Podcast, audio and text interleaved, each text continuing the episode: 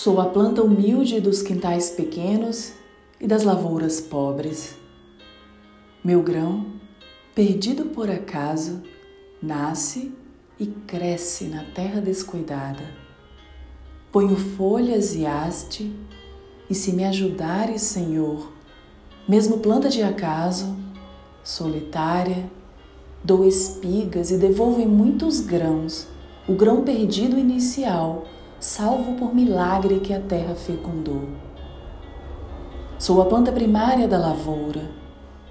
Não me pertence a hierarquia tradicional do trigo, e de mim não se faz o pão-alvo universal.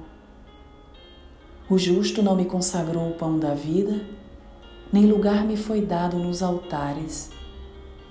Sou apenas o alimento forte e substancial dos que trabalham a terra, onde não vinga o trigo nobre. Sou de origem obscura e de ascendência pobre, alimento de rústicos e animais do jugo. Fui o angu pesado e constante do escravo na exaustão do eito. Sou a broa grosseira e modesta do pequeno sitiante Sou a farinha econômica do proletário. Sou a polenta do imigrante e amiga dos que começam a vida em terra estranha. Sou apenas a fartura generosa e despreocupada dos paióis. Sou o coxo abastecido de onde rumina o gado.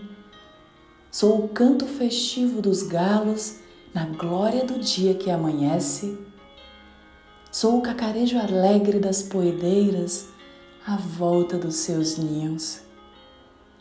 Sou a pobreza vegetal, agradecida a vós, Senhor, que me fizeste necessária e humilde. Sou o milho. Com esse texto de Cora Coralina, que nos inspira a ver a melhor face que há em tudo a encontrar fartura entre uma dor e outra, a cultivar a gratidão diante da diversidade em nós mesmos que não somos apenas imperfeição, a alimentar os dias da esperança, vinda não do verbo esperar, mas esperançar, inventado para que não deixemos de acreditar no arco-íris que aguarda para colorir o olhar após a chuva iniciamos mais uma semana. Com essa singela oração do milho de Cora Coralina, oramos a Deus que nos plante sempre mais misericórdia, amor e esperança.